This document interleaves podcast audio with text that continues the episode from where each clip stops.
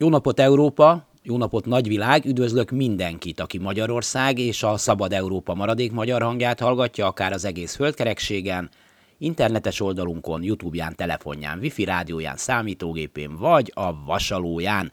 Jogunk van szólni, Dési János vagyok, örülök, hogy ma is velünk tartotok. Szerkesztőtársam Józsa Márta. Motto A rossz úton, mert minden ellovan, felüti néha fejét a lovam. És megkérdi, míg szép feje kigyúl. Hát mi lesz ebből, tekintetes úr?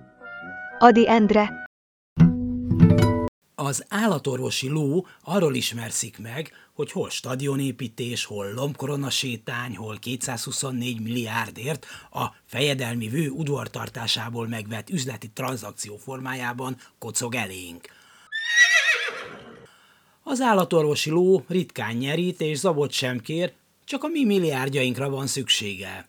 Ha hazug plakátokkal terítik be a várost, ha a harmadosztályú mozifilmet dobatnak össze egy alkegyencel, ha a kórházi gyógyszerellátást megkapja egy csókos, ha 35 évig a haver, akivel egy test, egy lélek, kapja az útfelújítási díjakat, ha az állami intézmények maradék, főként Balatonparti, üdülői megbízható családi kézbe kerülnek, ha a szemétszállítási díj a végén ott landol, ahol, és sorolhatnánk még napestig, akkor ez külön-külön mind állatorvosi ló. Ha egyben nézzük, akkor Magyarország szisztematikus kifosztása egy kicsiny, a vezértől függő oligarcha csoportocska által. Magyarország nem volt, és hogy elnézzük, nem is lesz jelentős ideig, más kérdés, okoz -e ez nagyobb hiányt a sírt körbevevő népek körében. Magyarországon az állatorvosi lónyerge alatt pujított hússal hátrafelé nyilazva folyik a kifosztás.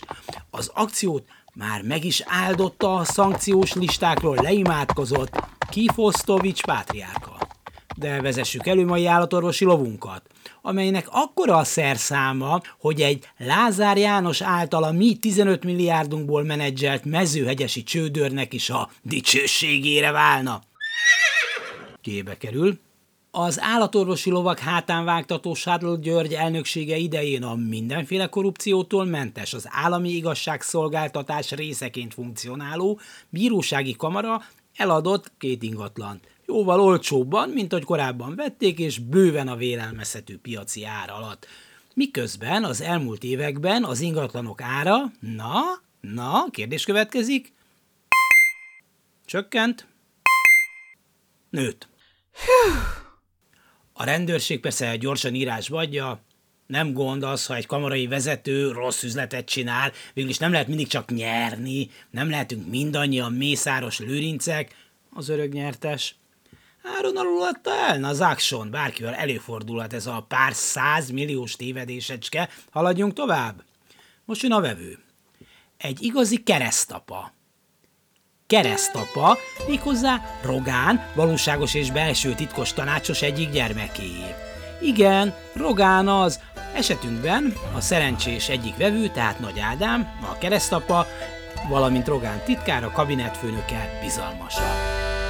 Mondjuk a múltkor, amikor a közértpénztáros három zsemje helyett csak kettőt számolt, én szóltam, hogy ha ó, tessék figyelni. De én nem is vagyok senki keresztapja. Nagy Ádám, aki viszont keresztapa, nem szólt, hogy ez valószínűleg pár százzal, de millióban olcsóbb. Figyeljen oda a kedves eladó, és azért szól, mert ő közben állami alkalmazott is, és nem szereti, ha a köz. Aha. De bölcsen hallgatott, pedig Nagy Ádám keresztapának jogi diplomája is lett, Igaz, vizsgái egy részét valaki más tette le helyette Sádl segítségével, de az egyetem szerint ebből nem kell ügyet csinálni, a diploma akkor is jár neki, végül is egy jogász legyen élelmes. Nagy Ádám doktor és keresztapa persze nem figyelhet mindenre, dolga, mint a pejva a ló hiszen bekerült abba a Vodafone vezetőségébe, amelybe az állam az összes magyarországi tanár sok éves fizetésével szállt be, és az Antenna Hungária igazgatóságában is meg kell ülnie egy kancát.